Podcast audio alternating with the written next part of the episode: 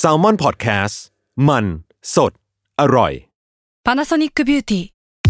มากกว่าเครื่องเป่าผมด้วยนาโนอีเทคโนโลยีล่าสุดที่จะเปลี่ยนทุกประสบการณ์ที่คุณเคยมีนาโนอีมอยส์เจอร์พลัสเพิ่มความชุ่มชื้นให้เส้นผมหลังใช้งานมากขึ้นถึง 18 เท่า พร้อมชะลอการเฟดของสีผมสำหรับคนชอบทำสีผม ดูแลความชุ่มชื้นทั้งเส้นผม หนังศีรษะและผิวคุณ Panasonic NA0J มีเทคโนโลยี nanoe ที่ care only you ทฤษฎีสมคบคิดเรื่องลึกลับ สัตว์ประหลาด ฆาตกรรม ความลี้ลับที่หาสาเหตุไม่ได้ เรื่องเล่าจากเคสจริงที่น่ากลัวกว่า fiction สวัสดีครับ ผมยชญ์ บรรพพงศ์ผมธัญวัฒน์อิพภูดม นี่คือรายการ Untitled Case สวัสดีครับ สวัสดีครับ เอ้ยหืมหยิบคุยของแต่ตั้งแต่ต้นคผลิปมหิวผมหิว ผมกำลังจัดวางอาหารนี่ดี ยินดีต้อนรับเข้าสู่รายการ Untitled Case ตอนที่ 94 ครับผม เราครัเดิบนผม ทางกันมาไกลไกลมากๆ แล้วก็พี่ทันเนี่ย น่าจะกำลังนับถอยหลัง รออยู่ว่าเมื่อไหร่จะ EP ร้อยเนาะๆ เพื่ออะไรเพื่อจะได้ลาจากรายการนี้ไปเนี่ยจะได้จากอย่างเป็นอย่างเป็นแบบเลขสวเนี่ยยๆหน่อย เนี่ยคุณก็พูดอย่างนี้แต่คนก็สงสัยก็ปวดหัวกับสิ่งที่คุณพูดว่าความจริงไม่จริงอีกอะ พี่ผมพูดว่าสามปี พี่พูดว่าห้าปีทำไมมีแต่คนด่าผมวะ ไม่รู้อะเออชีวิตคนเราแม่งเลือกเลือกเกิดไม่ได้จริงๆโอเค วันนี้วันนี้เรามาในธีมที่ค่อนข้างที่จะมีความมีความปั่นๆนิดนึงป่ะเออเรื่องเรื่องนี้พี่ทันหามาไม่รู้เป็นไงของผมไม่ไม่ได้ไม่ปั่นมากนะไม่ปั่นเลยไม่ปั่นเลยอ้าวอะไรวะเออ แต่ว่ามันเป็นธีมที่ที่มันเริ่มต้นมาจากความปั่นนะมันคือธีมที่ชื่อว่า Florida Man นะครับครับ อืมก็คือ Florida Man เนี่ยคือ คือมันก็จะมีคนเข้ามาแชร์ใน UC Another Club บ่อยๆอะเป็นเรื่องค่ะเป็นเรื่องราวเกี่ยวกับ Florida Man ที่ชอบทำอย่างนู้นชอบทำอย่างนี้ที่มันแบบอืมค่อนข้างพิลึกกึกกือมากๆอะจนมันกลายเป็นอืมมีมเป็นเป็นเรื่องขำขันไปเป็นเรื่องที่สำนักข่าวเขาชอบพาดหัวกันว่าแบบ Florida Man hits again หรือว่าแบบทำนู่นทำนี่อีกแล้วอะไรเงี้ย จริงเหรอฮะชิบหายแล้วทำไมอะ คือผมเนี่ยแม่งไม่ปั่นเลยว่ะ แม่งไม่แบบมีเส้นของความ ความความปั่นเลยอะอ้าวเอาละพี่โจผมขอยกเลิกอ่านรายการตอนนี้ก่อนนะคือมาเออครับไม่เป็นไรเดี๋ยวผมเดี๋ยวผมจะขอยกตัวอย่างเรื่องราวของฟลอริดาแมนให้ทุกคนเห็นภาพแม้ว่าพี่ทันจะเตรียมเรื่องมาไม่ปั่นก็ตามเนาะครับคือเรื่องราวของฟลอริดาฟลอริดาแมนคนหนึ่งในปี 2015 ครับ คือชายคนเนี้ยขับรถบนทางด่วนเร็วมากๆเร็วแบบเร่งความเร็วแบบสุดสปีดที่เขาจะทำได้เลยนะครับจนสุดท้ายเนี่ยเขาก็ไป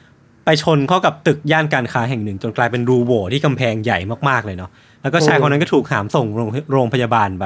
ปรากฏว่าพอหลังจากนั้นน่ะตำรวจอะหรือว่าทีมแพทย์ก็ได้เข้าไปคุยกับชายคนเนี้ย เพื่อที่จะถามเหตุผลว่าเขาทำอย่างนี้ไปเพื่ออะไรอ่เขาก็ตอบกลับมาว่า เขาต้องการที่จะเดินทางข้ามเวลาเว้ยก็เลยขับรถให้เร็วที่สุด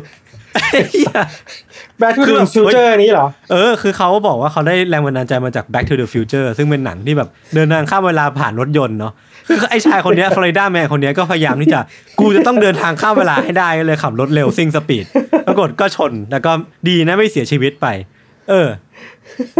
อันนี้คือความ Florida Man เว้ยเราเจออันหนึงในมีมที่แบบว่า มีคนที่พยายามจะแบบว่า เดินทางจากฟลอริดาไปเบอร์มิวดาให้ได้อะ โดยที่อยู่ในไอ้วงกลมนี่เป็นเป็นแบบลูกลูกพลาสติกอะเออ ที่มันลอยในน้ำอะอ๋อนึกออกนึกออกนึกออกแบบบางทีผมบอกว่านี่ไม่ใช่ครั้งแรกที่คนนี้พยายามจะไปเบอร์มิวดาเพราะว่ามันต้องพยายามมาแล้วหลายครั้งอะพอเถอะพี่ผมว่าอะพอเถอะสงสารตัวเองเถอะ อีกเรื่องหนึ่งพี่ทันที่ผมไปหามาก็คือ เป็นเรื่องราวของฟลอริดาแมนคนหนึ่งที่กำลังฝึกคาราเต้อยู่ อันนี้ดูดูจะธรรมดาเนาะแต่ปรากฏว่าชายคนเนี้ยไปฝึกคาราเต้กับห่านในสวนสาธารณะ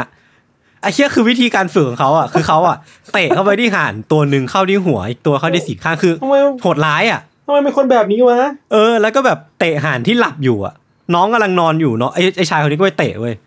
เออ สุดท้ายก็โดนสงสารโดนจับข้อหาทารุณกรรมสัตว์ไปก็สมควร ก็สมควรแต่ก็มันก็มีที่อื่นให้แบบให้ซ้อมป่ะเออ ก็ไปฝึกนวมคาอะไรราเงี้ยเต้อะแล้วหน้าขะหน้าของผู้ชายคนเนี้ย เวลาไปเสิร์ฟคือหน้าแบบเถื่อนมากเลยนะ ดูเป็นคนชายกำยำอะ เอออ่าดูแข็งแรงอะ เออ คือถ้าจะมีคนหน้าตาเป็นแบบคนที่ถูกจับ เพราะว่าทำคาราเต้กับนกเนี่ยน่าจะต้องหน้าตาแบบนี้ถูกป่ะใช่ใช่ใช่จะอย่าอย่าว่างานนี้เลยนะ ขอโทษที่ stereotype ครับขอโทษครับอีกเรื่องหนึ่งที่น่าจะแบบสะท้อนหรือว่าเป็นตอกย้ำภาพจำของ Florida Man ได้ดีก็คือ เรื่องของชายสองคนพี่ธัญที่เขาเนี่ยอืมพวกเขาเนี่ยโดนตำรวจจับในสวนอนุรักษ์ธรรมชาติที่ฟลอริดาคือในขณะที่พวกเขากำลังเก็บเห็ดเมากันอยู่เนี่ยก็ตำรวจก็เข้าไปรวบได้ แต่ปรากฏว่าพอตำรวจเนี่ยเอากระเป๋าของทั้งคู่มาค้นดูอะก็พบว่าข้างในเนี่ย มันมีจระเข้ตัวเป็นๆอะเป็นอ l ลิเกเตอร์เนาะไม่ใช่ไม่ใช่อะ crocodile เนาะเอออะอยู่ในนั้นน่ะ เป็นเหมือนเป็นลูกลูกจระเข้เหรอไม่รู้อะคือ คือชายคนเนี้ยก็สารภาพว่าเขาต้องการแค่จะถ่ายรูปกับไอ้เข้ตัวนี้เท่านั้นก็เลยเอากลับบ้านไปด้วยอะคือแบบโอ้ยปวดหัวอะเอาเถอะว่าคุณ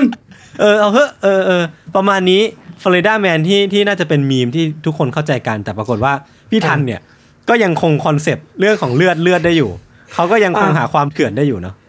ถ้าถ้าถ้าจะพูดแบบให้จริงจังเราคิดว่าไอ้ด้วยความที่มันมีเรื่องราวเยอะแยะมากมายในฟลอริดาเต็มไปหมดเลยอะอืม มันแปลว่าไอ้บ้านเมืองนี้มันต้องมีอะไรผิดปกติเกิดขึ้นเปล่าวะเออเออใช่ที่ใช่ที่อนุญาตให้คนมาทำอะไรแบบเยอะเต็มไปหมดเลยว่ามันเออมีอะไรบางอย่างอะไรเงี้ย ครับ เพราะฉะนั้นเรื่องที่เราเล่ามาเนี่ยก็ค่อนข้างน่ากลัวมากครับโยนอืมอืมรู้สึกปิดทีมป่ะไม่เป็นไร disclaimer ไหม disclaimer ไหมเออจริง ๆ ต้อง disclaimer นะว่าค่อนข้างน่ากลัวมากมากอืมแบบแบบเวลี่น่ากลัวแล้วก็มีแบบความรุนแรงแบบภาพน่ากลัวมาก แล้วก็มีฆาตกรรมที่รุนแรงมีความรุนแรงทางเพศอะไรเงี้ยโหคนดที่มาก คนที่คาดหวังว่าจะเข้ามาฟังเรื่องฟลอริดาแมนปั่นๆก็คือแบบเออขอโทษด้วยครับ แต่ว่าเราเรานึกถึงคดีนี้ไงเราก็เลยแบบเลือกเรื่องนี้มาครับ คือเราเริ่มแบบนี้ว่า คือในวันที่ 27 สิงหาคมปี 1990 นะครับ มีเมืองที่ชื่อว่าเกนส์วิลล์ในฟลอริดาเป็นเมืองเมืองหนึงมีมหาลัยด้วย อืมแล้วก็ตำรวจในเกนส์วิลล์เนี่ยครับเขาได้รับข้อมูลว่ามีผู้หญิงคนหนึ่งชื่อว่าคริสตาฮอยต์อายุ 18 ปีหายตัวไป ซึ่งปกติแล้วคริสตาเนี่ยจะเป็นคนที่ทำงานพาร์ทไทม์เป็นเสมียนน่ะอืมอยู่ที่โรงพักแห่งหนึ่ง แล้วคริสตาจะเป็นคนที่เข้างานแบบตรงต่อเวลา ไม่เคยมาสายไม่เคยลาหรือว่าถ้าหายไปจะแบบติดต่อมาแต่เนิ่นๆนะครับอืมแต่วันนั้นน่ะ เธอหายตัวไปแบบไม่มีใครสามารถติดต่อได้เลยอะพอเป็นแบบนี้เพื่อนๆและคนรู้จักที่เป็นตำรวจนะครับ ก็เลยขับรถไปหาคริสตาที่อพาร์ตเมนต์อืมอพาร์ตเมนต์หลายชั้นนะเป็นห้องเล็กๆอะครับ พอเคาะประตูเข้าไปแล้วพบว่าไม่มีใครตอบมา อืมสิ่งแรกที่ผิดปกติคือว่า ในประตูอะ ตรงประตูอะ มันมีร่องรอยของการถูกงัดเข้าไปอะอืมด้วยของแหลมอะไรบางอย่าง ดูดูรู้เลยว่ามันถูกงัดอะก่อนจะพบว่าสภาพข้างในห้องอะมันค่อนข้างสะพรึงมากๆอะ เพราะว่าพอตำรวจเดินเข้าไปถึงห้องนอนนะครับเขาก็พบกับร่างของคริสตาที่นั่งอยู่ที่ปลายเตียงอะอืมในสภาพที่เปลือยนะอืมร่างกายท่อนบนโน้มตัวลงมา เหมือนคนนั่งปลายเตียงอะ ท้องของเธอถูกกรีดออกมาแบบแทบจะเห็นอวัยวะภายในอะยศโอ้โห มีแผลเยอะแยะเวิร์กบะตรงข้างหลังตรงหน้าอกอะอืม ที่น่าสยดสยองที่สุดคือว่า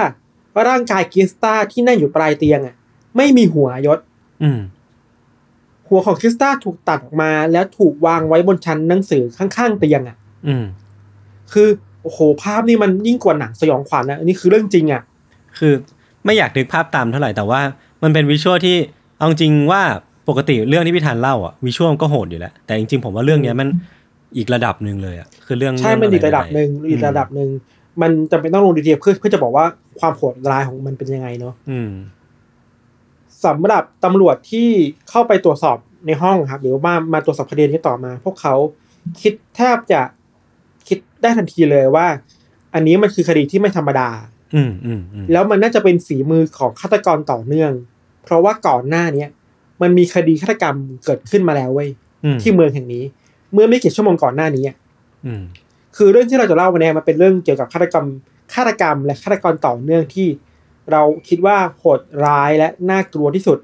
เท่าที่เคยเกิดขึ้นในฟลอริดาเลยอะอืมคือย้อนเวลากลับไปนิดนึงนะ ประมาณหนึ่งวัน ก่อนจะเจอศพของคริสตาครับ มันช่วงเวลานั้นมันคือช่วงเวลาประมาณปลายเดือนสิงหาคมปีหนึ่งเก้าศูนย์น่ะครับ มันเป็นช่วงเวลาที่นักศึกษากำลังย้ายเข้ามาในหอพักของมหาลัยอะอืม summer เพิ่งเสร็จอะเพิ่งในช่วง summer อะนึกปะ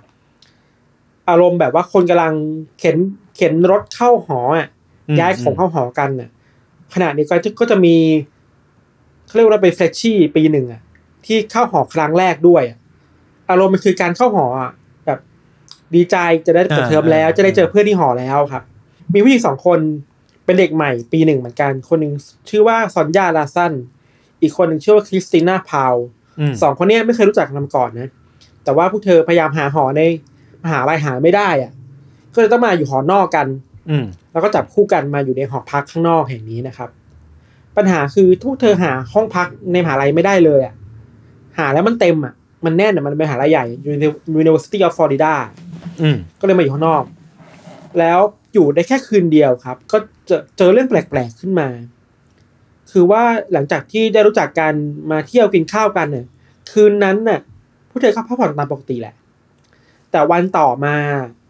ญาติญาติๆของผู้เธอไม่สามารถติดต่อทั้งสองคนนี้ได้แล้วอะ หรือคนข้างห้องก็แบบมาเคาะประตูก็ไม่มีใครมาเปิดนะครับ ปัญหาอีกอย่างหนึงคือว่าด้วยความที่เป็นหอใหม่เนาะเพิ่งย้ายเข้าไปอะ มันยังไม่มีการติดตั้งโทรศัพท์อะโทรศัพท์บ้านอะอืมยังไม่ต่อสายอะเพราะฉะนั้นการติดต่อในยุคนั้นมันยากมาก แล้วก็ยังไม่มีมือถือเป็นยุคนี้อะมันยากหมดเลยอะมันติดต่อได้ยากหมดเลยอะไรอย่างเงี้ยเนาะญาติของน่าจะเป็นครอบครัวของพาวอะครับ ก็เลยขอให้คนในหอช่วยช่วยไปเปิดประตูให้หน่อยสิ เป็นห่วงลูกสาวกับเพื่อนว่าจะเป็นยังไงหรือเปล่าอะไรเงี้ยครับ พอคนที่หอเข้าไปห้องอะ แล้วกับมีญาติเข้าไปด้วยโดนตามหลังมา พวกเขาก็พบว่าทั้งสองคนเสียชีวิตอยู่แล้วอะในห้องนั้นอะอืมในสภาพที่ถูกแทงแบบแผลเวอะมากๆอะอืมคือสภาพของคริสติน่านะคือว่า ถูกมีดกรีดตามจุดต่างๆอะจนทิ้งรอยแผลแบบเบิกบากมากๆ แล้วก็ลักษณะศพ คือดูออกเลยว่าไม่ได้ไม่ได้ตายในท่านี้อะยศ ถูกจัดวางไว้ให้แบบผิดที่ผิดทางในรูปร่างแปลกๆอะอืมอืมเหมือนกับว่าฆาตกรพยายามจะ โชว์อะว่านี่คือผลงานของฉันอะตั้งโชว์ให้คนดูอะนึกออกก็คือหลังจากที่ลงมือฆ่าอย่างโหดเหี้ยมแล้วอะก็ยังมา display เออก็คือแบบพยายามที่จะใช่โชว์โชว์ว่าใช่เนี่ยคือผลงานกูนะเออทั้งทั้งสองคนเลยนะคริสติน่าแล้วก็ซอนยาสองคนโดนแบบนี้ครับครับ แล้วก็พอตำรวจมาวิเคราะห์ศพอะครับ ก็พบว่าเออผู้เธอถูกทารุณอย่างหนัก ถูกแทงหลายแผลมากๆเบิกหวะแล้วก็มีเรื่องของการถูกข่มขืน การอืมทารุณกรรมค่อนข้างรุนแรงเนาะครับ พนักงานสอบสวนในคดีเนี่ยเขาค่อนข้างเป็นกังวลมากเลยยศเพราะว่า เขากลัวว่าฆาตกรจะไม่หยุดแค่นี้อะอืม เพราะว่ามันคือวันเพึ่งเพึ่งเพึ่งจะแบบคนเพึ่งจะกลับมาจากหลายจังหวัดอะ เข้ามาในเมืองเข้ามาคึกคักกันนึกออกปะกำลังเข้าหอกันน่ะกำลังจะเปิดเทอมอะ เพราะฉะนั้นเหยื่อน่าจะมีเยอะมาก ถ้าฆาตกรเลือกเหยื่อที่เป็นผู้หญิงอะยังมีเหลืออีก ยังมีเหยื่ออีกเยอะมากเลยนะที่เข้าข่ายนี้อะอืมตำรวจก็เป็นกังวลมากเลยเว้ย แล้วกลัวว่านักศึกษาที่กำลังย้ายเข้าจะเป็นตกเป็นเป้าด้วยเหมือนกันนะครับ อันนี้คือเคสของสองคนนะคือคริสติน่าและซอนยาเก้าชั่วโมงอะยศหลังจากเจอศพของคริสติน่าซอนยาตำรวจก็มาเจอศพที่ถูกตัดหัวที่นี่อีกอะอืมเก้าชั่วโมงเองนะเว้ยมันเร็วมากภายในวันเดียวกันน่ะเออเออ ทีนี้ตำรวจก็เลยกังวลมากขึ้นกว่าเดิม เพราะว่ามันเป็นคดีที่เป็นฆาตกรต่อเนื่องแล้วสามศพแล้วอะในช่วงที่ ทุกคนกำลังหวาดกลัวครับว่ามันเกิดอะไรขึ้นหลังจากเจอศพที่ถูกตัดหัวของคริสติน่าฮอยด์อะของคริสตาฮอยต์ผู้ผิด วันต่อมาคือวันที่วันที่สามอะก็เจอเหยื่ออีกแล้วเว้ยอืม คือต่อเนื่องกันสามวันติดอะโอ้โหคราวเนี้ยเป็นเหตุฆาตกรรมเหยื่อรายที่สี่ครับ เป็นคือวันต่อมาหลังจากเจอศพของคริสติน่าฮอยด์เนาะของคริสตาอืมฮอยด์ทุติดเท่าที่ครับตำรวจพบว่าเหตุการณ์นี้มันเป็นเหตุการณ์ที่มี ชายหญิงคู่หนึ่งเป็นวัยรุ่นนักศึกนักศึกษาอยู่ด้วยกัน แล้วถูกฆ่าตายที่หอพัก โดยเหยื่อในครั้งนี้เขาชื่อว่าแมนนี่ทาโบดาเป็นผู้ชาย และเทรซี่พอลส์อืมเทรซี่เป็นผู้หญิงเนาะที่แปลกคือว่าตำรวจเพราะว่าเทรซี่ที่เป็นผู้หญิงอะถูกฆ่าในลักษณะเดียวกับสองสองคดีแรกอะอืมส่วนแมนนี่ที่เป็นผู้ชาย ถูกฆ่าธรรมดาไม่ได้ถูก display เลยอะอืม งั้นมันบอกได้ว่า โอเคฆาตกรน่าจะเลือกเหยื่อเป็นผู้หญิงแหละ อืมผู้หญิงนั่นจะเป็นเป้าหมายแรกในการฆ่าของเขาอะ ครับ เพราะจะไม่มายุ่งกับผู้ชายเลยแค่ฆ่าแล้วจะจากไปอะคราวนี้ครับมันเป็นเรื่องใหญ่มากมันเป็นคดีที่ใหญ่มาก สื่อจากทั้งประเทศอะในอเมริกาก็มาที่ฟลอริดาแล้วแหละเพราะมันคือฆาตกรต่อเนื่องเนาะคดีมัน work ว่าอะคือนักข่าวแบบเต็มเมืองเต็มมหาลัยมาสัมภาษณ์คนคนนี้กันอะไรอย่างนี้ยครับคำถามต่อมาคือ เมื่อมีฆาตกรต่อเนื่องที่ลอยนวลอยู่อะ คนก็อยากรู้ว่าเมื่อไหร่จะจับได้แล้วมันเป็นใครกันแน่อืมแรงจูงใจคืออะไรนะครับ อันนี้เราจะค่อยๆเล่าข้อมูลทั้งสามคดีที่ตำรวจคิดว่ามันมันมันมันเชื่อมโยงกันนะครับ มันมีข้อมูลในลักษณะที่ตำรวจพบว่าฆาตกรในคดีแรกคดีที่สองเนี่ย เขาเคยใช้เทียบกาวอะมามัดมือเหยื่อเอาไว้อะมคือมันมีร่องรอยของกาวติดอยู่ในมือเป็นข้อที่ข้อมืออยู่อะ แต่ว่าเทปกาวเนี่ยมันถูกดึงออกไปเว้ยแปลว่าฆาตกรเคยตัดสินใจจะรัดเหยื่อในบางช่วงบางเวลา แล้วก็ปล่อยที่รัดอันนั้นออกไปอะอันนี้คืออย่างแรกนะครับ อย่างที่สองคือ เขาค้นพบว่าการบุกรุกเข้าไปในห้องอะ มันน่าจะใช้อุปกรณ์เช่นไขควงอะอืมเพราะว่ามันมีรอยของตรงรอยรอยตรงประตูอะรอยงัดที่มันแงะออกมาชัดรอยงัด รอยแงะชัดเจนมากว่าเนี่ย ใช้วิธีการเดียวกันคือแงะและงัด ข้อมูลอีกอย่างคือว่าอาวุธในการก่อเหตุนะครับตำรวจวิเคราะห์ว่ามันน่าจะเป็นมีดพกขนาดสั้นอืมเพราะว่าวิเคราะห์จากรอยแผลตามเหยื่อแล้วอะมันน่าจะแบบเป็นเป็นรอยมีดแบบใดแบบหนึ่งอะไรเงี้ยครับตำรวจคิดว่ามันน่าเป็นมีดชนิดที่เรียกว่า combat knife อะอืมมีดที่เอาไปใช้ในทหารในครับหมู่ทหารเรืออะไรเงี้ยฮะจุดจุดร่วมต่อมาคือว่า อันนี้น่าสนใจตามจุดที่เกิดเหตุอะจะเป็นอพาร์ตเมนต์ที่ใกล้กับป่าเว้ย คือแหล่งอพาร์ตเมนต์เนี่ยมันจะมีป่ารกอยู่อะหรือไม่ก็เป็นที่รกร้างอยู่อะที่แบบคนเขาเห็นได้ยากอะมันมันเลยมีการสันนิษฐานว่าฆาตกรน่าจะเคยสอดส่องเหยื่อจากในป่ามาก่อนนะอืมเลยค่อยๆเดินเข้ามาในในบ้านพักในอพาร์ตเมนต์แล้วก็หนีไปทางป่า เพราะเหตุเนี้ยมันเลยไม่มีคนเห็นหน้าตาฆาตกรเลยอะ่ะ เพราะมันทำในที่มืดทำในที่แบบลึกลับอะไรเงี้ยครับ หลักฐานอีกอย่างคืออย่างที่เราบอกว่ามันเป็นคดีที่มันมีการข่มขืนเหยื่อเนาะอืมก็ได้ DNA มาชุดหนึ่งเอาไว้วิเคราะห์ต่อในภายหน้าว่าจะเป็นของใครได้บ้างครับ อีกข้อมูลหนึ่งคือฆาตกรเนี่ยสามารถเข้าออกสถานที่โดยที่ไม่มีใครเห็นหน้าเห็นหน้าได้เลยอะ อืมอืมอันนั้นน่าสนใจว่าทำได้ยังไงนะ เพราะว่าอะไรอะไรครับ ขนาดเดียวกัน ข้อมูลเหล่านี้ยศมันเป็นข้อมูลที่ตำรวจมีอะอืมีเท่านี้เองอะ ไม่ได้มีอะไรมาไปมันไปมากกว่านี้แล้วอะอืม จะมีแค่บางส่วนเช่นเส้นผม ซึ่งยังวิเคราะห์อะไรได้ไม่ไม่ได้ไม่เยอะมากเนาะอีกอย่างหนึ่งคือว่า ภาพที่มันน่ากลัวมากในมหาลัยหลังจากนั้นนะครับโดยคือว่าบรรดานักศึกษาผู้ปกครองก็เริ่มก็เริ่มหวั่นใจแล้วอะ คือเฮ้ยมันมีนักศึกษาถูกฆ่านะ มีวัยรุ่นถูกฆ่าในเมืองในใกล้ๆมหาลัยนะตำรวจจับไม่ได้ ไม่มีข้อมูลสำคัญที่จะพาไปสู่การจับกลุ่มได้เลยอะสิ่งที่เกิดขึ้นอะไรรู้ป่ะมันมีภาพข่าวที่นักศึกษาผู้หญิงกลุ่มหนึ่งอะ จับกลุ่มกันน่ะ เดินไปร้านปืนเพื่อซื้อปืนมาเก็บไว้กับตัว โอ้โห คือโคตรสิ้นหวังโคตรเดสเพลตอะเออเออเออมันคือสิ้นหวังในกระบวนการจัดการหรือว่าแบบ รู้สึกว่าไม่มีใครให้ความปลอดภัยกับพวกเธอได้เนาะคือหวังตำรวจไม่ได้อะเออมันเคยมีการแถลงข่าวในมหาลัยอะที่เอาตำรวจมาแถลงหน้าโพเดียมอะอืมแต่ว่าตำรวจก็ตอบคำถามของคนที่อยากรู้เช่นนักศึกษาไม่ได้เลยอะอืมคือตำรวจก็รู้แค่นี้อะไม่มีลีดอื่นแล้วที่พาไปสู่ว่า ฆาตกรคือใครหน้าตาแบบไหนบอกไม่ได้เลยอะ อืมมันกลายเป็นว่า คนที่เดินอยู่บนถนนน่ะ ใครก็ได้แล้วอะที่จะเป็นฆาตกรเนี่ยเพราะไม่มีข้อมูลขนาดนั้นแหละอืมบรรยากาศมันสิ้นหวังมากๆเลยนะครับ แล้วอยู่ดีๆในวันที่ทุกคนกำลังแบบว่า ใจกำลังแป้วเนาะกำลังกลัวตำรวจก็ได้ผู้ต้องสงสัยมาคนหนึ่งเป็นผู้ชายอืมชื่อว่าเอ็ดเวิร์ดฮัมฟรีย์ครับเอ็ดเวิร์ดเนี่ย เป็นชายที่ถูกประชาชนโทรเข้ามาแจ้งเบาะแสว่า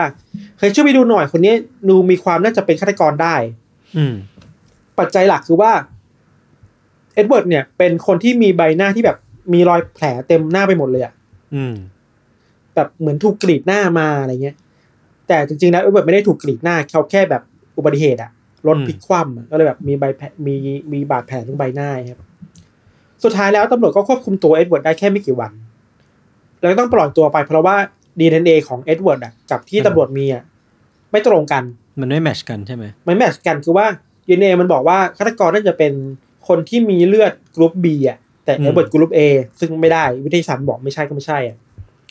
ทีเนี้ยคนในเมืองก็กลับมาเครียดอีกรอบเว้ยเคยมีความหวังว่าจับฆาตกรได้แล้วอะอืมก็ก็ไม่ได้มันแปลมันแปลว่าฆาตกรก็ยังคงลอยนวลอยู่แน่ๆอะมันก็มีข่าวในระดับประเทศแล้วแหละว่า คนฟลอริดากำลังหวาดกลัวฆาตกรต่อเนื่องที่แบบกำลังเดินเดินอยู่ในหมู่หมู่ฝูงชนอะไรเงี้ยเนาะมีวันหนึ่งครับ ผ่านไปหลายเดือนแล้วตำรวจก็ได้รับโทรศัพท์จากตำรวจอีกเมืองหนึ่งที่ลุยเซียนาคือคดีนี้เกิดขึ้นเกิดขึ้นที่ฟลอริดาเนาะตำรวจที่ลุยเซียนาเนี่ยโทรมาบอกตำรวจที่ฟลอริดาว่าเฮ้ยคุณ เรามีคดีที่เคยเกิดขึ้นก่อนหน้านี้แล้วมันคล้ายกับคดีของของคุณเลยว่ะ อืมคือมันเคยมี ฆาตกรคนหนึ่งที่เคยฆ่าผู้หญิงคนหนึ่งอายุ 24 ปี ชื่อว่าจูเลียกริมซัม เธอถูกฆ่าในลักษณะที่ถูกมีดแทงแล้วก็แบบเปิดปากแผลตามร่างกายต่างๆประมาณแบบเบอร์แหวะเบอร์หวะเนาะแล้วก็มีการทำความสะอาดเหยื่อ แล้วก็จัดวางเหยื่อในท่าทางที่แปลกๆเหมือนกันเลยอะ่ะคือเราลืมเล่าไปว่าไอ้คดีแรกครับ มีผู้หญิงที่แบบถูกทำความสะอาดด้วยอะ่ะมันแปลว่ามันมีความเชื่อมโยงกันแล้วแหละ ระหว่างอืมพฤติกรรมแบบนี้การฆาตกรที่จะจัดวางตำแหน่งเหยื่อแบบท่าทางแปลกๆอะ มันมีได้ไม่บ่อยอะตำรวจก็รีบรีบรีบคว้าข้อมูลนี้มาทันทีเลยครับ แล้วก็ไปตรวจสอบต่อ สิ่งแรกที่พบคือว่ากรุ๊ปเลือดตรงกันเว้ยในคดีที่ลุยเซียนากับฟลอริดาคือกรุ๊ป B อ่าก็เริ่มก็เริ่มมีเขาโครงละตำรวจยังไปได้ข้อมูลมาจากคนในครอบครัวหนึ่งในลูเซียนาด้วยว่า เฮ้ยมันมีสมาคมโบสถ์นะครับ คนอเมริกาที่น้ำถึงศาสนาคริสต์เขาชอบไปโบสถ์กันวันอาทิตย์เนาะนั้นในในที่ไปโบสถ์มีผู้ชายคนหนึ่งที่ทำท่าทางแปลกๆตลอดเลยอะอืมแบบลุกลี้ลุกโลนแบบอยู่นิ่งไม่ได้ แล้วก็ชอบบ่นเรื่องการอยากฆ่าคนน่ะ ไปโบสถ์นะคิดดูนะอืมอืมคิดดูภาพไปโบสถ์แล้วแบบ คนในโบสถ์บอกว่าเฮ้ยอยากฆ่าคนอะ มันมันเวทมากอะมันดูมันผิดที่ contrast ผิดทางอะเอเอออ ผู้ชายคนเนี้ยชื่อว่าแดนนี่ลอลลิงครับ แดนนี่เนี่ยเคยพูดกับคนในโบสถ์ว่า เขาอยากจะเอามีดไปแทงคนว่ะโอ้โหพูดแบบแกมหยอกอะ เออ หรือบางครั้งก็บ่นว่าเนี่ยอยากจะออกจากเมืองนี้ไปเมืองอื่น ไปหาสาวๆที่เมืองอื่นจะได้อยู่ที่นั่นเลยอะ มันก็พอจะมีอะไรบางอย่างที่แบบ เออ ก็ไม่ควรจะตัดทิ้งคนนี้ออกจากผู้ต้องสงสัยครับ ที่ผ่านมาเวลาเราเล่าเรื่องในยูซีอะมันจะมีคดีฆาตกรรมหลายๆอย่างที่แบบตำรวจไม่สามารถไขได้ เพราะว่าหาหาจุดเชื่อมโยงไม่ได้ยศนึกออกปะอืมอืมอืมไม่สามารถคอนเนคเดดอทได้อะ แต่เล่มเนี่ยมันเริ่มมันเริ่มมีดอทให้โผล่ขึ้นมาแล้วตำรวจก็ตามทุกดอทเลยอะตามทุกจุดเลยอะพอมาตามแดนนี่เนี่ยครับ ก็พบว่าแดนนี่เนี่ยไปเชื่อมโยงกับคดีคดีหนึ่งเล็ก ๆ ที่เกิดขึ้นในฟลอริดาที่ตำรวจไม่เคยสังเกตมาก่อนเว้ยอืมคือในช่วงเวลาที่สามสี่วันที่มีการฆาตกรรมต่อเนื่องอะมันมีคดีหนึ่งเกิดขึ้นในฟลอริดา มันคือคดีปล้นร้านสะดวกซื้อ อืมปล้นแบบคดีแบบเล็กๆที่เราคุยกันตอนแรกอะนึกว่าคดีปั่นๆนึกว่าเออ ปล้นแล้วหนีปล้นหนีอะคดีเนี่ยคนร้ายไปปล้นในร้านสะดวกซื้อ เอาเงินมาได้จำนวนหนึ่งแล้วก็หนีไปตำรวจตามไปในในป่า แล้วไปเจอคนเนี้ยวิ่งไปอะ วิ่งไปทางแคมป์แคมป์หนึ่งอะคือตั้งแคมป์ไว้ในป่าเลยอะตั้งเต็นท์ไว้อะตั้งเต็นท์ไว้ในป่า แล้วก็หนีไปเว้ยตำรวจก็ยังจับไม่ได้ตอนนั้น แต่ว่าเจอหลักฐานในในเต็นท์อะ คือคนร้ายทิ้งเงินไว้ทิ้งของไว้ ทิ้งไขควงเอาไว้ อืมทิ้งปืนเอาไว้อืมแล้วก็มี เทปคาสเซ็ตอะไอที่เราฟังเขาเรียกว่าอะไรที่เล่นที่เล่นเทปอะเออนั่นแหละมันคือแบบ เออเออกลัวสมัยนี้ไม่ getมันคือที่เล่นเทปคาสเซ็ตอะแล้วมีครับหูฟังอะไรเงี้ยอืมมันไม่ได้มีแค่ที่เล่นเทปมันมีเทปบางอย่างอยู่ในนั้นด้วยเว้ยอืมแต่ว่าตอนนั้นตำรวจ treat ว่ามันก็มันก็เป็นแค่คดีหนึ่งในฟลอริดาคดีปล้นๆน่ะก็ไม่ได้ไปฟังเทปนั้นน่ะ ก็เก็บหลักฐานเข้าคลังไว้อะโดยที่ไม่เคยมาไม่เคยมาดูก่อนเลยเว้ย จนกระทั่งเวลามันผ่านไปจนถึงเดือนพฤศจิกายนนะครับ ที่ตำรวจได้ข้อมูลมาจากอีกเมืองหนึ่งแล้ว ได้ชื่อผู้ต้องสงสัยอย่างแดนนี่โรลลิงมาแล้วอะเขาก็ไปตรวจชื่อนี้ใหม่เว้ยพบว่าแดนนี่เนี่ยเพิ่งถูกจับไปอืมเพราะคดีปล้นร้านสะดวกซื้อ คือตำรวจไปตามตัวมาได้อะแล้วตัวนี้แดนนี่แบบถูกควบคุมตัวอยู่ ในโรงพัก มันก็ตอบคำถามได้ว่าถ้าแดนนี่เป็นฆาตกรจริง ว่าทำไมคดีการฆ่าในฟลอริดามันหายไปอะอืม เพราะแดนนี่ถูกจับในโรงพักอีกแล้วไงอ๋อนึกออกนึกออก เออ ก็ make sense แล้วอีกขณะเดียวกันในทางกลับกันตำรวจหาคนร้ายไม่ได้ เพราะคนร้ายอยู่กับตำรวจอยู่แล้วอะ อืมอืมนอกจากนี้นะ สิ่งแรกที่ตำรวจทำเคยหรือเปล่าไปตรวจเลือดเว้ยครับ แล้วพบว่าคือกรุ๊ปเลือดบีตรงกันเลยอะกับโอเคสามคดีในสามเมืองของสามเมืองเนี้ยเออมันเริ่ม match กันขึ้นเรื่อยๆเนาะใช่ที่น่ากลัวมากคือว่าในเทปคาสเซ็ตนะครับ ที่ตำรวจเอามาใหม่แล้วมาเปิดฟังใหม่อะตำรวจได้ข้อมูลเยอะมาก อืมแดนนี่ลอริงเคยพูดถึงแรงจูงใจในการฆ่าคน อัดเสียงไว้ในเทปนั้นอะ อืม เคยแต่งเพลงด้วยอะ เพลงเนี้ยมันมีเนื้อหาที่ทำนองที่ว่าแบบพูดถึงการเจอผู้หญิง การบอกการเข้าไปหาคน อืม ซึ่งมันหลีดไปสู่การฆาตกรรมได้อะ มันโอเคมันมีหลักฐานทิ้งไว้อยู่อะอ่าซึ่งแบบโห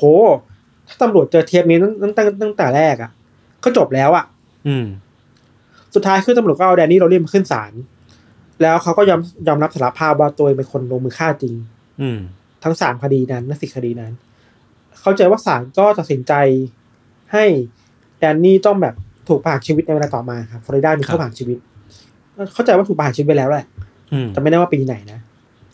อันนี้คือเรื่องราวของแดนนี่ลอริงไว้ยที่เป็นฆาตกรต่อเนื่องเว้ย อืมเราก็ไปดูเบื้องหลังชีวิตเขาว่าเขาเจออะไรมาบ้าง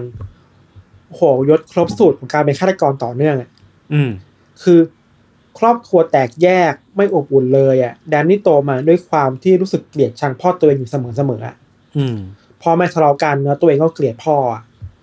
เขาเคยพยายามจะฆ่าพ่อตัวเองด้วยซ้ำไปอะนิสัยอย่างหนึ่งที่แดนนี่มีคือเขาทะเลาะกันที่บ้านใช่ปะไม่รักที่บ้านเกลียดที่บ้านเนี่ยเขาเอาตัวเองหนีออกมาจากบ้านไปอยู่ในป่าตั้งเต็นท์อยู่ในป่าคนเดียวเว้ย อืม ซึ่งนี่ก็เป็นอธิบายถึงความชอบในการอยู่ในป่าได้อะเพื่อหลีกหนีความจริงหนีหนีเรื่องราวที่เขาไม่อยากเห็นนะครับ หรือบางทีเขามีแฟนน่ะเขาทะเลาะกับแฟนแล้วก็เลิกกันเขามีความเกลียดชังผู้หญิงไปในตัว มันเป็นการสเตอริโอไทป์ผู้หญิงเนี่ยคือทุกอย่างมันมันหล่อหลอมไม่ได้นี่กลายเป็นฆาตกรได้อะอืมอีกอย่างหนึ่งคือปัญหาสุขภาพจิต คือเขาบอกว่าเขามีภาพหลอนเว้ยอืมแล้วบางครั้งเขาก็ได้ยินเสียงหลอน เสียงหลอนจากปีศาจในหัวเขาอะที่บอกให้เขาออกไปออกไปฆ่าคนน่ะอืมและการออกไปฆ่าคนที่ฟลอริดา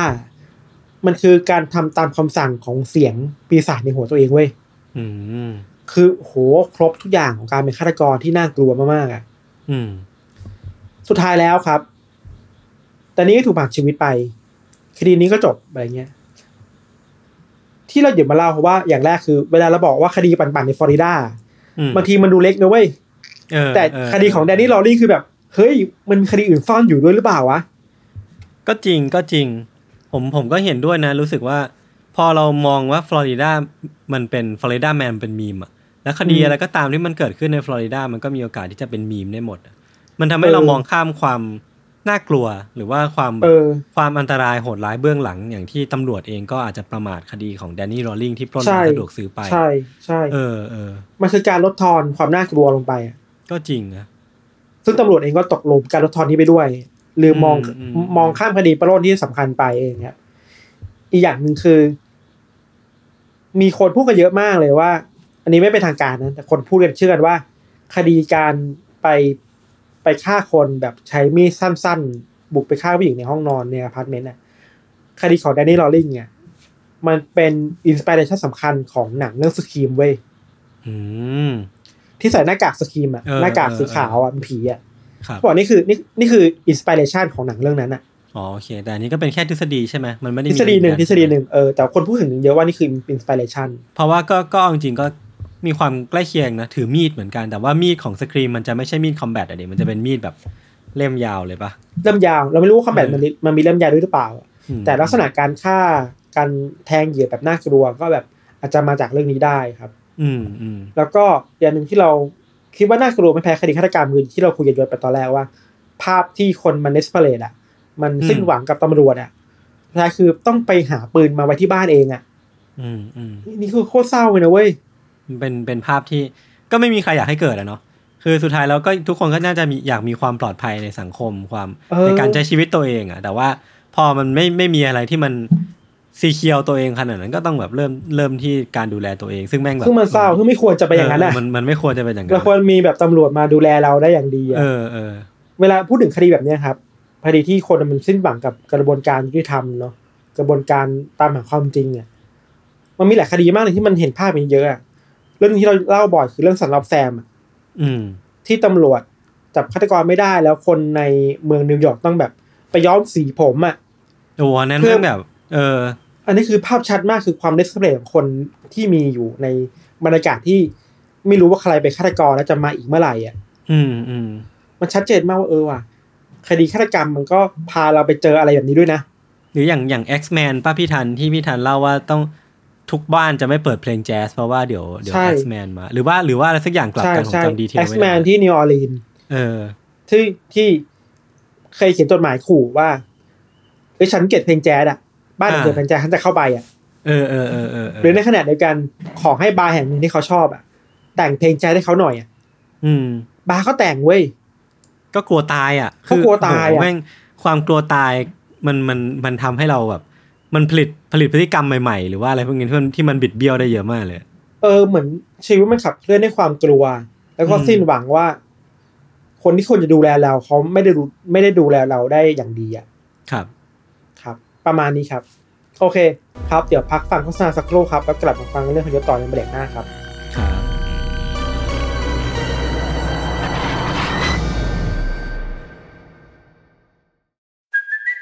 It's Kaylee Cuoco for Priceline. Ready to go to your happy place for a happy price? Well, why didn't you say so? Just download the Priceline app right now and save up to 60% on hotels. So, whether it's Cousin Kevin's Kazoo concert in Kansas City, go Kevin, or Becky's Bachelorette Bash in Bermuda, you never have to miss a trip ever again. So, download the Priceline app today. Your savings are waiting. Go to your happy place for a happy price. Go to your happy price, Priceline.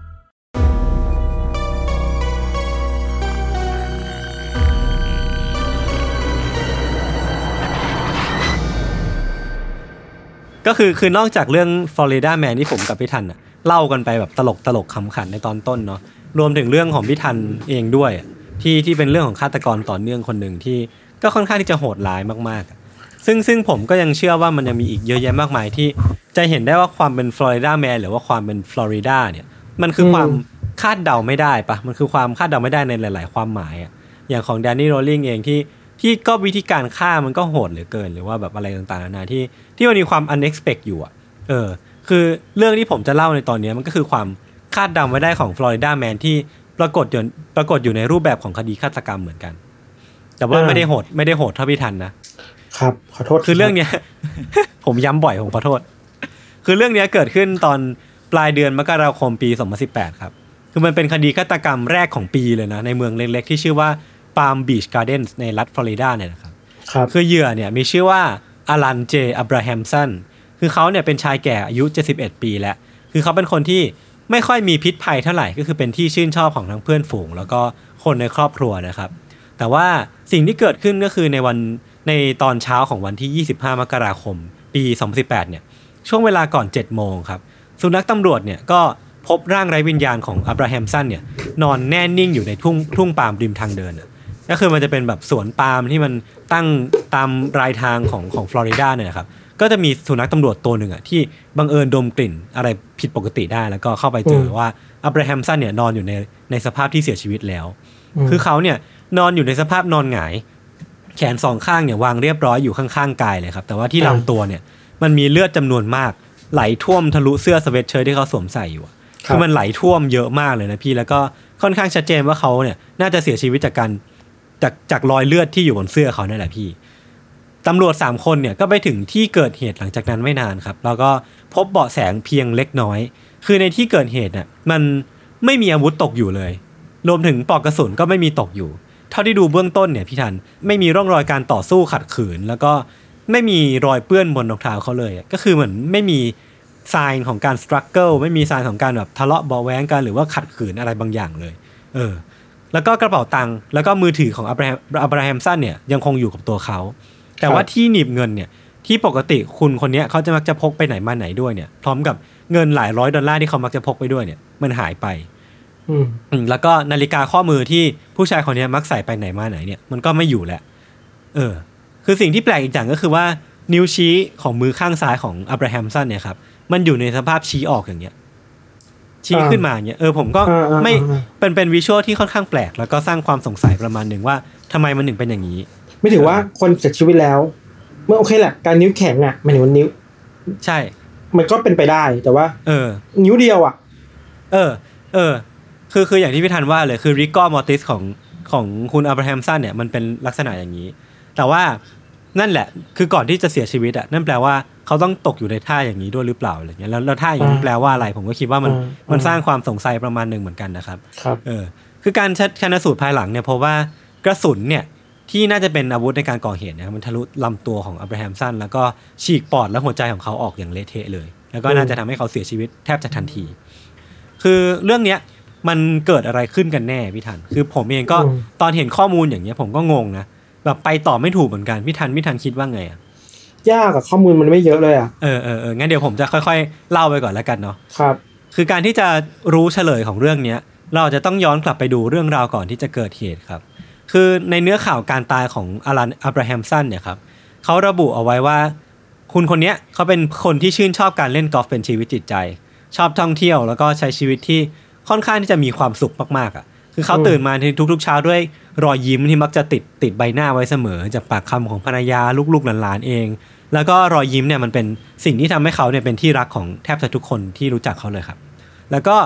คุณอับราฮัมสันเนี่ยครับอาศัยอยู่ในอยู่ในบ้านที่สามารถ access ชายหาดได้หรือว่าสามารถเดินไปชายหาดได้แบบไม่นานอะคือมันมีราคาสูงประมาณ 9 0 0 0 0ดอลลาร์ก็คือเขาเป็นคนที่ค่อนข้างมีฐานะประมาณนึงเลยแหละ แล้วก็มีชีวิตที่ปกติสุขดีกับคู่ชีวิตที่ชื่อว่าลินดา ทั้งคู่เนี่ยก็มีลูกหลานเหลนครบถ้วนเลย แล้วก็คุณอับราฮัมสันเนี่ยก็ไม่มีโรคภัยอะไรที่รบกวนชีวิตที่มันเด่นชัดอะก็คือเป็นคนที่สุขภาพดีมีชีวิตที่ดี รวมไปถึงศัตรูในชีวิตก็ไม่มีสักคนเช่นกันคือเป็นคนที่แบบมีชีวิตค่อนข้างเฮลตี้อะครับอืมเพราะว่ามันไม่มีสาเหตุที่แน่ชัดอะว่าทำไมเขาถึงถูกฆาตกรรม ทางครับครอบครัวเนี่ยก็เลยเชื่อว่าสาเหตุเนี่ยมันอาจจะเกิดจากกิจวัตรใหม่ที่อับราฮัมสันเนี่ยเพิ่งเริ่มทำได้ไม่นานก่อนที่จะเกิดเหตุ กิจวัตรใหม่คืออะไร เออ ก็คือก่อนหน้าที่จะเกิดเหตุได้ไม่นานอะพี่แบบหลักอาทิตย์หลักเดือนอะไรเงี้ยทุกๆเช้านะครับในช่วงเวลาเช้ามืดเนี่ยอับราฮัมสันจะออกจากบ้านเพื่อไปเดินเล่นออกกำลังกายแถวบ้านอืมคือก่อนหน้านี้เขาไม่เคยทำมาก่อนแล้วนะเพิ่งจะมีระยะหลังๆเนี่ยที่เขาแบบเอ้ยอยากออกกำลังกายจังเลย เพราะว่าเขาบอกว่าเฮ้ยเขาอยากที่จะลดน้ำหนัก เพราะว่าก่อนหน้าเนี้ยเขาไปทริปออกเรือมา แล้วมันน้ำหนักขึ้นเยอะกินเยอะอะไรเงี้ยก็แบบเอออยากลดน้ำหนักก็แบบเขาก็อ้างสิ่งนี้กับครอบครัวเนาะแล้วก็ออกไปทุกๆเช้าเลยช่วงมืด ซึ่งเช้าวันที่เกิดเหตุพี่ทันเขาก็ออกเดินเหมือนเช่นทุกวันออกไปวิ่งออกไปเดินเร็วอะไรเงี้ยครับโดยกล้องวงจรปิดของหน้าชุมชนที่เขาอาศัยอยู่เนี่ยมันก็สามารถบันทึกภาพของเขาเอาไว้ได้ คือเช้าวันเนี้ยเช้าวันนั้นเนี่ยเขาใส่ sweatshirt กับหมวกเบสบอล แล้วก็ใส่กางเกงขาสั้นก็คือแบบชุดยูนิฟอร์มปกติเนาะแล้วก็เดินหลุดจากเฟรมกล้องเนี่ยไปตอนประมาณตีห้าห้าสิบสามนาทีครับโดยเมื่อดูในรายละเอียดแล้วอะเหมือนว่าที่มือซ้ายของคุณอับราฮัมสันเนี่ยเขาจะถืออะไรบางอย่างอยู่ แต่ว่าด้วยความที่ สภาพแวดล้อมหรือว่าอากาศเนี่ยแสงมันน้อยมันมืด แล้วก็กล้องอาจจะยังไม่ได้ดีเทลมากก็คือไม่สามารถรู้ได้ว่าเขาถืออะไรกันแน่เนาะหลังจากนั้นนะพี่ทัน 37 นาทีไอ้กล้องตัวเนี้ยมันก็ไม่ได้บันทึกภาพอะไรได้หรอก แต่มันอืมบันทึกเสียงได้ เสียงที่มันบันทึกได้มันคือเสียงปืนที่มันดังลั่นขึ้นมา ครับ นัดเดียวแล้วก็ตามมาด้วยความเงียบที่มันไม่มีอะไรเกิดขึ้นอีกเลย ก่อนที่ช่วงเวลาประมาณ7จ็ดโมงเนี่ยสุนัขตำรวจก็จะไปพบศพของอับราฮัมสันที่นอนอยู่ อย่างที่ผมเล่าไปตอนแรกเลย เออ คือเหตุฆาตกรรมที่มันลึกลับเช่นเนี้ยที่มันมันเป็นเรื่องแปลกๆ มันเป็นเรื่องแปลกมากๆของเมืองเล็ก ๆ อันเงียบสงบแห่งเนี้ยพี่ทันครับเออแล้วก็ยิ่งมันมันยิ่งพิลึกใหญ่เมื่อผู้ตายเป็นคนที่ทุกคนรักหรือว่ามันเป็นคนที่ใช้ชีวิตอย่างสงบอย่างอับราฮัมสันอะคืออดีตเจ้าของบริษัทที่อารันอับราฮัมสันเคยทำงานเนี่ยครับถึงกับอดครวญต่อหน้านักข่าวว่าวายอารันอะก็คือแบบทำไมต้องเป็นเขาวะทำไมต้องเป็นชายคนนี้ ใช่ ไม่มีพิษมีภัยอะไรอย่างงี้ปะเออ คือเท่าที่เขารู้จักกันมาก็คือเป็นคนที่แบบ ไม่เคยมีศัตรูไม่เคยไปทะเลาะอะไรกับใครก็เลยสงสัยกันมากว่าทำไมถึงเป็นอารันนะนะครับ การสืบสวนเนี่ยมันก็ดำเนินไปเป็นอาทิตย์เลยนะ มีการตั้งรางวัลสำหรับคนที่สามารถให้เบาะแสได้ แต่ว่าก็ไม่มีใครส่งมาตำรวจก็เลยเริ่มพูดคุยกับญาติแบบเชิงลึก และออกค้นหาหลักฐานเพิ่มเติมทั่วทุกพื้นที่ในที่เกิดเหตุ แต่ว่าก็ไม่เจอแม้แต่ปลอกกระสุนอาวุธ แล้วก็แน่นอนว่าไม่เจอแม้แต่ผู้ต้องสงสัย เพราะว่าเรื่องนี้มันแบบเริ่มที่จะ ยากขึ้นเรื่อยๆทุกวันทุกวันทุกวันจากหลักฐานที่มันไม่ค่อยพบเจอนะครับ อืมแต่ว่าไม่ใช่ว่าตำรวจเนี่ยจะสิ้นรายไม้ตอกสักทีเดียวพี่ฐาน เพราะว่าในช่วงเวลาที่หลักการหาหลักฐานในพื้นที่อะหรือว่าการการออนกราวมันมันไม่คืบหน้า อีกทีมที่เป็นทีมหลังบ้านอะที่แบบสืบสวนหลักฐานจากจากข้อมูลจาก Data อะไรต่างๆนานานานาเนี่ยก็เริ่มที่จะเจอเบาะแสอะไรบางอย่าง เมื่อลินดาเนี่ยภรรยาของอับราฮัมสันเนี่ยครับสามารถช่วยตำรวจปลดล็อกมือถือของเขาได้อืมแล้วก็ในมือถือเนี่ย ตำรวจก็พบอีเมลฉบับหนึ่งครับที่อับราฮัมสันเนี่ยส่งไปที่บริษัทขายของวิทยาศาสตร์ ในวันคริสต์มาสปีที่แล้วปี 2017 ในอีเมลฉบับนั้นน่ะบอกว่าอับราฮัมสันเนี่ยทำการสั่งซื้อบอลลูนตรวจอากาศมาหนึ่งชุด บอลลูนตรวจอากาศเออ มันเป็น weather balloon ก็คือเหมือนเป็นเหมือนเป็นลูกโป่งที่เอาไว้ลอยสูงๆ หรือว่าเอาไปเอาไว้สำรวจอะไรพวกนี้พี่ทันอ่าอ่าอ่าแต่ว่าเขาซื้อมันทำไมกันแน่ เออ นั่นสิ คือในมือถือเนี่ย ตำรวจสามารถแทร็กข้อมูลประวัติการเดินใน Google Map ได้ด้วย แล้วก็พบว่ารูทการเดินปกติตอนเช้าของอับราฮัมสันเนี่ยครับ มันมีอยู่วันหนึ่งวันก่อนหน้าที่จะเกิดเหตุอืมอับราฮัมสันเนี่ยแวะไปที่ที่หนึ่งที่ปกติจะมันมันจะไม่อยู่ในแผนในแผนการเดินทางของเขา ร้านที่เขาแวะไปเนี่ยมันคือร้านขายอุปกรณ์ช่าง หลังจากที่ตำรวจเนี่ยแวะไปที่ร้านแห่งเนี้ยเพื่อสอบถามข้อมูลเพิ่มเติมเนี่ยก็พบว่าก็พบกับใบเสร็จที่บ่งบอกว่าวันนั้นที่อับราฮัมสันแวะไปเนี่ย เขาได้ซื้อเอาถังฮีเลียมกลับบ้านไปด้วยอ่าฮะ เออเมื่อสอบถามคนรู้จักเนี่ยพี่ทัน ไม่มีใครสามารถบอกได้เลยว่า คนอย่างอับราฮัมสันเนี่ยจะมีทั้งสองอย่างเนี้ยไว้ในครอบครองทำไม ก็คือลูกโป่งแล้วก็ฮีเลียมเนาะคือเขาไม่เคยอยากได้มาก่อน เขาไม่เคยพูดว่าอยากอยากสำรวจหรือว่าสนใจวิทยาศาสตร์มาก่อนทำไมจู่ๆเขาถึงซื้อพี่ทันลองเดาดิเอาไปทำอะไรบางอย่างปะเฟสติวัลอะไรอย่างเงี้ยเหรอเทศกาลฉลองอะพี่ทันพี่ทันมองว่าเอาไปทำอะไรบางอย่างเพื่อเฉลิมฉลองถูกปะ เพราะมันมันเกี่ยวกับลูกโป่งเออเออเออไม่รู้อันนี้คิดแบบเร็วโอเค เดี๋ยวผมเล่าต่อแล้วกัน คือหลังจากนั้นนะครับ ก็มีตำรวจนายหนึ่งที่ทำเคสนี้แหละ เขาก็เดาว่าเหตุการณ์ที่เกิดขึ้นกับอับราฮัมสันเนี่ย อาจจะไม่ใช่การฆาตกรรม แต่ว่ามันเป็นการฆ่าตัวตาย อันนี้ขอ disclaimer ไว้ก่อนแล้วกันนะครับว่า หลังจากเนี้ยมันจะเป็นเรื่องราวของการฆ่าตัวตายแหละๆครับ โดยที่อับราฮัมสันเนี่ยครับถ้าเขาฆ่าตัวตายจริงนะเขาอาจจะเอาปืนเนี่ย ที่ใช้ในการก่อเหตุเนี่ยผูกไว้กับลูกโป่งไว้ด้วยเชือก แล้วพอเขายิงอืมตัวเองปลิดชีพตัวเองด้วยการยิงตัวเองตายแล้วเนี่ย ลูกโป่งอืมที่เขาห้อยปืนไว้เนี่ย มันก็จะพาเอาอาวุธที่ใช้ในการก่อเหตุอะลอยหายไปในอากาศแบบตัวปลิวไปเลยเว้ยแต่ว่าแล้วทำไมต้องทำแบบนั้นเนาะไม่ถือว่า เออทำให้ปืนหายไปกับลูกโป่งใช่ คืออันเนี้ยก็เป็นเรื่องที่ต้องสงสัยแต่ว่า อันนั้นเป็นเรื่องโมทีฟแหละแต่ว่าเรื่องเรื่อง วิธีการลงมือเนี่ยมันอาจจะเป็นทฤษฎีอย่างที่ผมเล่าไปก่อนหน้านี้ก็ได้ เมื่อกี้เนี่ยแหละเอออืมคือการใช้บอลลูนผูกติดปืนในในการก่อเหตุอะพี่ทัน มันเคยปรากฏอยู่ในรายการทีวี CSI Las Vegas ในปี 2003 ครับเออแล้วก็เคยมีคนที่ตั้งใจจะฉัดฉากคดีฆาตกรรมของตัวเองอะด้วยวิธีเนี้ยในปี 2008 ที่นิวเม็กซิโกแต่ว่าไม่สำเร็จเพราะว่าลูกโป่งของเขาเนี่ยมันตกอยู่ไม่ไกลจากที่เกิดเหตุแล้วก็ตำรวจเนี่ย สามารถรู้ได้ว่าเขาเขาทำสิ่งนี้ออกมาอืมมันมันมีแค่2เคสนี่แหละที่ผ่านมาเลยนะ ทั้งอืมทั้งซีรีส์ทั้งภาพยนตร์แล้วก็ทั้งเคสจริง ๆ ด้วยอะมันมีแค่2เคสเนี้ยที่ตำรวจนึกออกนอกนั้นไม่มีเลยเออคือคือมันก็กลายเป็นว่าถ้าอับราฮัมสันใช้วิธีนี้ในการลงมือก่อเหตุจริงอะมันก็จะเป็นเคสที่แปลกมากๆ แล้วมันก็จะดูเกินจริงมาก แต่ก็ใช่ว่าจะเป็นไปไม่ได้เนาะเออมันอะไรมันอะไรมันก็เกิดขึ้นได้นะครับ จากนั้นน่ะตำรวจในพื้นที่ก็พบหลักฐานในบริเวณที่ ไม่ได้ไกลจากที่เกิดเหตุสักเท่าไหร่ คือหลักฐานที่เจอเนี่ยมันเป็นหนังยางหลายเส้น แล้วก็เศษได้ายที่มัดปมเอาไว้ ซึ่งตำรวจเนี่ยก็พบชิ้นส่วนเหล่านี้ในบ้านของอับราฮัมสันเช่นกัน เออ มันก็ยิ่งเชื่อมโยงกันได้ไปใหญ่ว่า เขาอาจจะทิ้งสิ่งเหล่านี้ไว้ที่ในที่เกิดเหตุก็ได้ สิ่งเหล่านี้มันคือสิ่งที่อับราฮัมสันเนี่ยใช้ในการยึดปืนกับลูกโป่งเอาไว้นั่นเองนะครับ ซึ่งวันต่อมาเนี่ยนักนิติเวชเนี่ยก็พบร่องรอยประหลาดบนเสื้อของอับราฮัมสัน มันเป็นทางเลือดพี่ทันที่ถูกลากขึ้นมาจากแผลขึ้นไปยังไหลอ่าฮะยังก็หมายว่าแผลมันจะมีรอยเลือดอยู่อะก็เป็นแบบดวงดวงๆถูกปะแล้วมันอ่าขึ้นมาจากดวงเนี่ยมันจะเป็นรอยถูกลากขึ้นมา เชี่ยคือนั่นก็แปลว่าถ้ามันเป็นลูกโป่งจริงอะก็คือพอยิงเสร็จปุ๊บอะลูกโป่งมันก็พาปืนเนี่ย แล้วก็เลือดเนี่ยอ่าลอยติดขึ้นค่อมายๆขึ้นด้วยไปอะไรเงี้ยใช่ใช่ใช่ซึ่งตำรวจก็โน้ตเอาไว้ว่าถ้าทฤษฎีลูกโป่งเป็นจริงอะรอยเลือดเนี้ยก็เป็นหลักฐานชิ้นสำคัญเหมือนกัน สองอาทิตย์หลังอับราฮัมสันเสียชีวิตนะครับตำรวจก็ประกาศออกทางทีวีว่า มีใครเห็นบอลลูนปริศนาเคลื่อนที่ผ่านบริเวณบีชการ์เด้นหรือเปล่า ในวันที่ 25 มกราคม ซึ่งเป็นวันที่เกิดเหตุนะเนาะซึ่งมันก็ไม่มีใครแจ้งเข้ามา แต่ว่าหลังจากนั้นเนี่ยหลักฐานที่ตำรวจพบเจอหลังจากนั้นนะครับ มันก็ทำให้เรื่องราวต่างๆ มันชัดเจนมากขึ้นเยอะ สิ่งที่ตำรวจพบก็คือว่า ประวัติการค้นหาทั้งในเว็บแล้วก็มือถือของอับราฮัมสันในช่วง 10 ปีที่ผ่านมาอืมในปี 2009 นะครับ เขาเสิร์ช Google ว่า suicide หรือว่าการฆ่าตัวตาย แล้วก็เสิร์ชว่า how to commit suicide หรือว่าจะฆ่าตัวตายยังไงให้สำเร็จอะไรเงี้ยครับ แล้วก็อืม2012 เนี่ยเขาก็เสิร์ชคำว่า life insurance suicide หรือว่าประกันฆ่าตัวตาย 2016 undetectable suicide method หรือว่าวิธีการฆ่าตัวตายอยู่ที่ไม่มีใครจับได้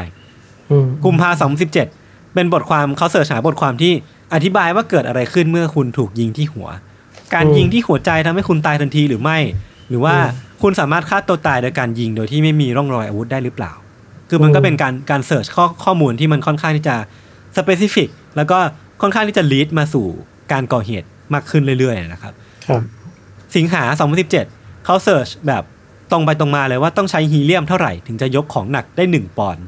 มกราคม2018 ซึ่งเป็นปีที่เกิดเหตุเนี่ยเขาก็ search คำว่าร้านขายฮีเลียมใกล้ฉัน 24 มกราคมวันก่อนหน้าวันเกิดเหตุ เขา search หาเวลาพระอาทิตย์ขึ้นลง เพื่อมองหาวิธีการก่อมันมองหาเวลาในการเกิดก่อเหตุแล้วกันผมผมเดาว่าอย่างนี้เนาะเออคือเมื่อทฤษฎีเนี้ยทฤษฎีที่ว่าคุณอารันอับราฮัมสันเนี่ยเป็นคนที่ฆ่าตัวตายด้วยกัน เอาปืนเนี่ยผูกไว้กับลูกโป่ง แล้วก็ปล่อยปล่อยให้มันลอยไปในอากาศแล้วก็ทำลายหลักฐานทิ้งไปเนี่ยมันดูใกล้ใกล้เคียงกับความเป็นจริงมากขึ้นเรื่อยๆเนี่ยตำรวจก็เลยลองนำเอาปัจจัยต่างๆ เข้าเครื่องซิมูเลเตอร์แล้วก็พบว่าหากอับราฮัมสันเนี่ย ติดปืนไปที่ลูกโป่งแล้วก็ฆ่าตัวตายจริงเนี่ย ลูกโป่งเนี่ยน่าจะถูกแรงลมที่อยู่แถวนั้นน่ะพัดไปแล้วก็น่าจะตกอยู่ใน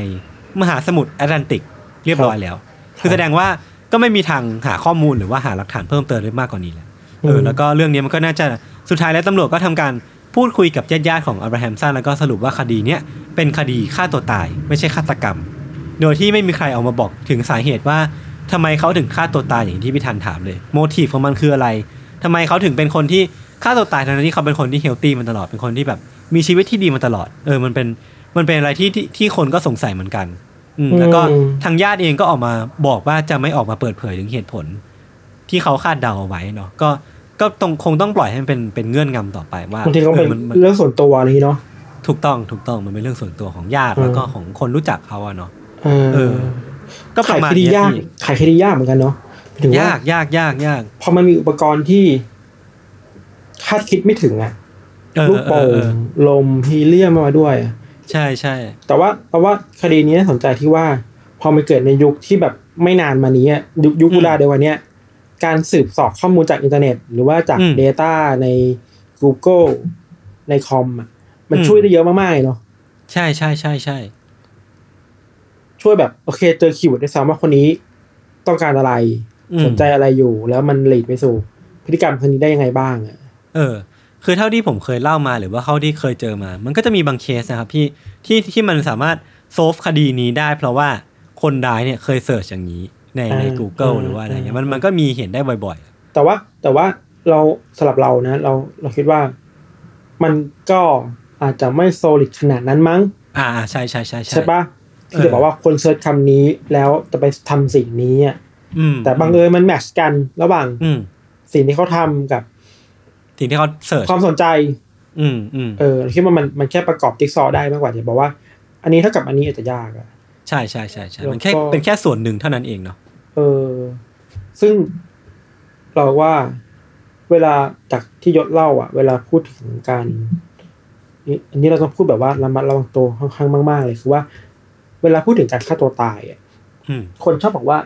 นี่คิดสั้นอะแต่เราคิดว่าอืมเคสเนี้ยคือ โอ้โห นี่ไม่คิดสั้นเลยนะ ไม่ไม่ไม่เขาไม่คิดสั้นเลยนะเขาเขาไต่ตรองมาแล้วอะอืมเขาออกแบบมาแล้วอะ สมมุติว่าเขาฆ่าตัวตายจริงๆใช่ปะเขาครับคิดมาแล้ว เยอะออกแบบมาแล้ว หาข้อมูลมาแล้ว เป็นสิบสิบปี ดีไซน์จังหวะนั้นด้วยตัวเองแล้ว อะ นี่ไม่ใช่การคิดสั้นอะ อืม แล้วเราไม่สามารถไปลดรูป บอกคนฆ่าตัวตายว่าอันนี้ไม่รักตัวเองหรือว่าอะไรอะอืมเออสำหรับเรานั้นเราเราพูดได้แค่นี้แล้วว่าถ้าไปไกลๆกว่านี้มันจะดีเบตเยอะแล้วมันจะยากไปหน่อยคือเราก็ไม่สามารถลงไปดีไซน์การฆ่าตัวตายได้ขนาดนั้น เพราะว่าบางคนก็มีปัญหาชีวิตจริงๆเนาะอืมแต่ว่าอีกอย่างหนึ่งที่เราอีกอย่างหนึงที่เราจะบอกนอกจากว่ามันไม่ควรถูกมองว่าการฆ่าตัวตายเท่าเท่ากับการคิดสั้นอีกเรื่องหนึ่งคือ เออว่ะบางทีคนเราเห็นปกติทั่วไปอะยิ้มแย้มอย่างนี้ทุกวันมีความสุขทุกวันอะแต่ข้างในเราก็ไม่มีทางรู้ว่าเขาจะรู้สึกยังไงอยู่กับชีวิตอะ ถูกต้องเลย อันนี้ถูกเนอะต้องมากๆเลยเนอะออใช่คนหนึ่งอาจใช่จะแบบมีอะไรที่วกวนอยู่ในใจเยอะมากๆก็ได้ แต่ว่าเขาเป็นคนที่ลักษณะบุคลิกที่แบบว่า ไม่อยากแบบบอกเล่าเรื่องราวหรือว่าอยากเก็บไว้ต้องแสดงออกอืมแสดงออกแบบล่าเริงมากกว่าอะไรเงี้ย มันก็มีคนแบบนี้เยอะอะอืมเพราะฉะนั้นเวลาจะพูดถึงคดีฆ่าตัวตายอะไรเงี้ยมันต้องเข้าใจบนพื้นฐานนี้ด้วยเนาะ mental health ที่ไม่ได้แปลว่า หน้าตายิ้มแย้มแจ่มใสปล่อยมุกตลกแล้วจะมีความดีความรู้สึกดีๆอยู่ในหัวใจอยู่ใช่ไม่จะแบบใช่หมวนหมวนมากก็ได้หรือว่าอย่างนี้คือการฆ่าตัวตายแหละเราไม่สามารถไปลดรูปว่านี่คือการคิดสั้นได้อะอืไม่ว่าเขาจะฆ่าตัวตายโดยความตั้งใจตัวเองแบบ ไม่มีแรงจูงใจชีวิตต่อไปแล้ว หรือเหตุผลอื่นๆก็ตามอะนี่ไม่ใช่การคิดสั้นแน่ๆครับ ใช่ใช่เนใช่อะอย่างที่พี่ทันพูด คือผมมาเห็นเห็นบ่อยในในกรณีของพวกดารานักร้องนักแสดงหรือว่าบุคคลสาธารณะต่าง ๆ ที่อืมเขามี condition เขามีความเศร้ามีความ suffer หรือว่ามีความอืมมีความผิดปกติเกิดขึ้นในสมองอืมแต่ว่าอืมเขาไม่สามารถเขาเขาไม่เขาจะไม่เอ็กเพรสมันออกมาหรอก เพราะว่าเขามีคนที่รอคาดหวังหรือว่าแบบมันมีอีกอีกลุกหนึ่งอะที่เขาต้องเอ็กเพรสออกมา ซึ่งเราไม่สามารถตีความได้เลยว่าคนเนี้ยอารมณ์ใช่ดีอยู่จากการที่เขายิ้มอะเออเออใช่มันมันคือใช่สิ่งแค่นี้ใช่เองอะ มันอืมพูดยากมากแล้วก็ครับแทนที่จะไปโทษคนคิดสั้นอะไปมองภาพใหญ่ดีกว่าไหมว่าว่าสังคมแบบไหนกันที่ที่ทำให้คนแบบไม่มี willing ที่จะแบบมีชีวิตอยู่ต่อไปอะอืม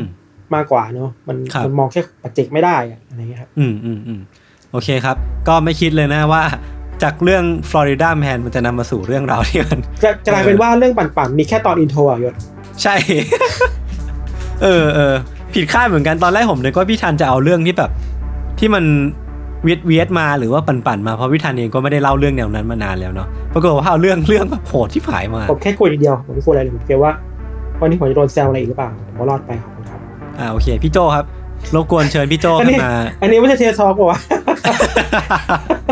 โอเคครับ ก็วันนี้เรื่องที่ผมพวกผมสองคนเตรียมมาก็มีประมาณนี้ครับ ติดตามรายการของพวกเราได้ทุกช่องทางของ s ัมมอนพอดแคสต์เช่นเคยนะครับ วันนี้พวกผมสองคนลาไปก่อน สวัสดีครับ สวัสดีครับ